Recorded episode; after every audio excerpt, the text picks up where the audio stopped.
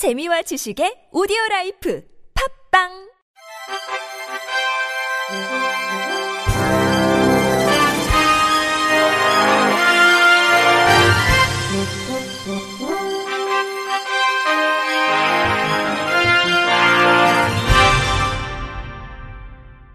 청취자 여러분 안녕하십니까? 오월 첫째 주 주간 케이비아이씨 뉴스입니다.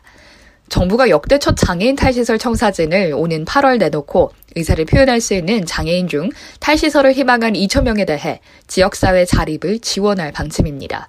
양성일 보건복지부 제일 차관은 최근 정부 세종청사에서 열린 기자간담회에서 민관협의체를 통해 팔월 로드맵을 발표할 예정이라면서 장애 등급제 폐지와 함께 탈시설 문제는 복지부가 꼭 추진해야 할 핵심 정책이라고 강조했습니다. 이어 양 일 차관은 지난해 장애인 시설에 대해 전수조사를 했는데 의사표현이 가능한 분이 육천 명 정도이고 삼십 퍼센트 정도인 이천 명 정도가 지역사회에서 자립하고 싶다고 했다며 이런 분이 우선 탈시설 대상이 되지 않을까 생각한다고 말했습니다.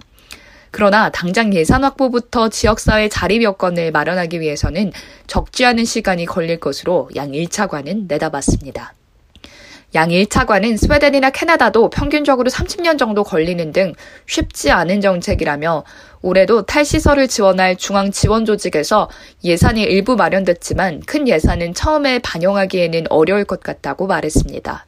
다만 팔월 로드맵이 발표되면서 관련 법률을 개정하고 속도가 붙으면 내년이나 내후년이라도 실질적인 예산이 들어가지 않을까 싶다고 전망했습니다. 공공기관에서 진행하는 장애 인식개선 교육 내 장애인 보조견 정보가 미비하다라는 지적이 제기됐습니다.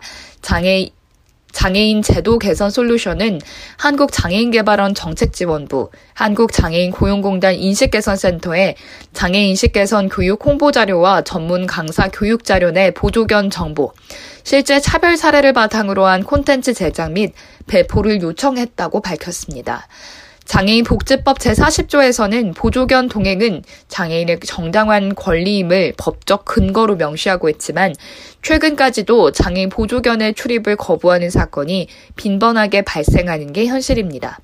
솔루션 관계자는 차별이 생기지 않으려면 장애인 보조견에 대한 인식이 높아져야 하는데 한국장애인개발원의 사회적 장애인 인식개선 교육과 한국장애인고용공단 직장 내 장애 인식개선 교육 내 교육, 홍보자료에는 보조견에 대한 법적 근거, 출입 거부 시 처벌 규정, 대응 매뉴얼 등 꼭 알아야 할 정보는 없었다며 두 교육 모두 교육, 홍보자료와 함께 전문 강사 교육 자료에서도 공통적으로 활용할 수 있도록 보조견 정보를 포함해야 한다고 지적했습니다.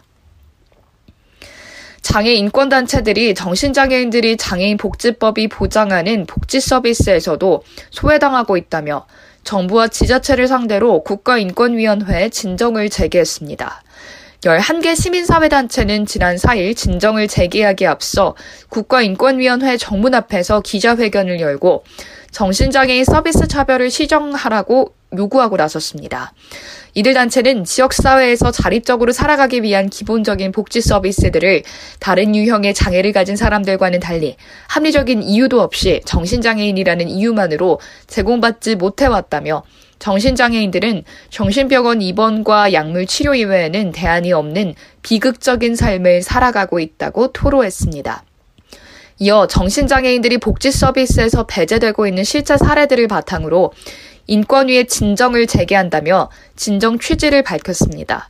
아울러 이번 진정을 통해 정신장애인에 대한 각종 서비스 차별이 해소돼 정신장애인들이 지역사회 자립을 통해 인간다운 삶을 살아갈 수 있는 기틀이 마련되길 바란다고 말했습니다.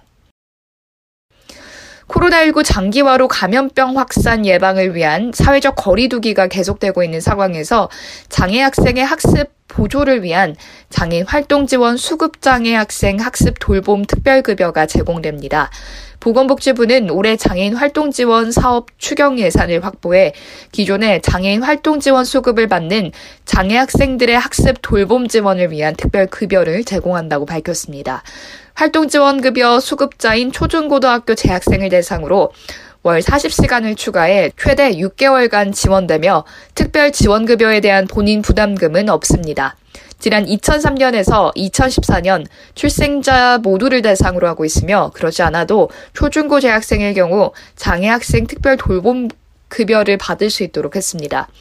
급여를 받으려면 주민등록 주소지 관할 읍면동 주민센터에서 신청서를 제출해야 하며 신청 후 이용 가능합니다. 요일 및 시간대 관계없이 매월 사십 시간 한도 내에서 서비스를 이용할 수 있으며 최대 이용기간은 접수 확인일부터 최대 육 개월까지입니다. 서울시가 중증장애 청년의 경제적 어려움과 미래 불안감 해소를 돕기 위해 이룸통장 참여자 천 명을 신규로 모집합니다. 이룸통장은 서울시가 경제적으로 취약한 청년 중증장애인의 미래씨앗 자금 형성을 돕기 위해 시행한 제도입니다. 지난 이천십팔 년부터 시작된 사업은 현재까지 중증장애인 이천백팔십이 명이 저축에 참여 중이며 적립금은 교육비, 의료비, 주거비 등의 자립준비금 혹은 장기 자금 마련을 위한 미래 자산 용도로 활용이 가능합니다. 이룸통장은 참여자가 삼 년간 매월 일정 금액을 저축하면 시가 매월 십오만 원씩을 추가 적립해주는 방식으로 만기 시 최대 천이백육십만 원과 이자를 추가로 지급받습니다.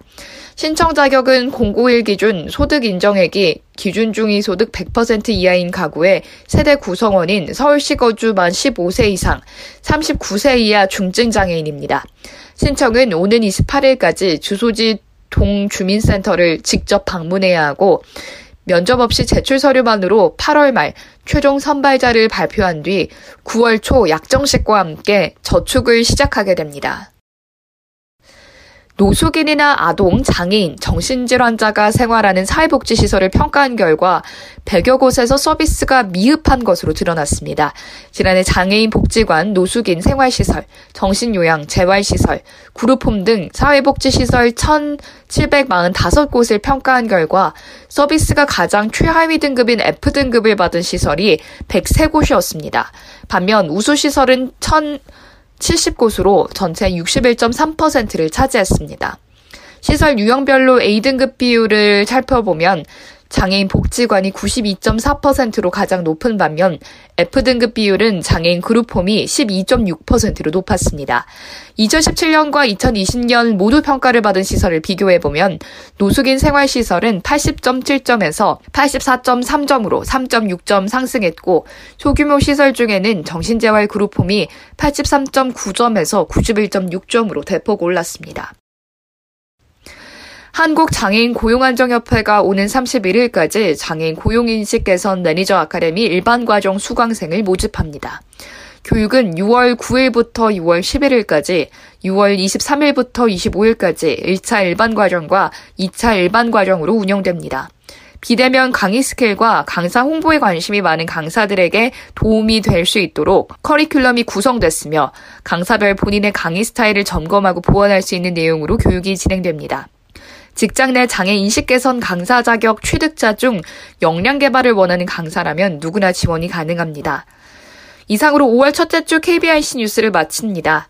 지금까지 제작의 이창훈, 진행의 유정진이었습니다. 고맙습니다. 케이비아이씨.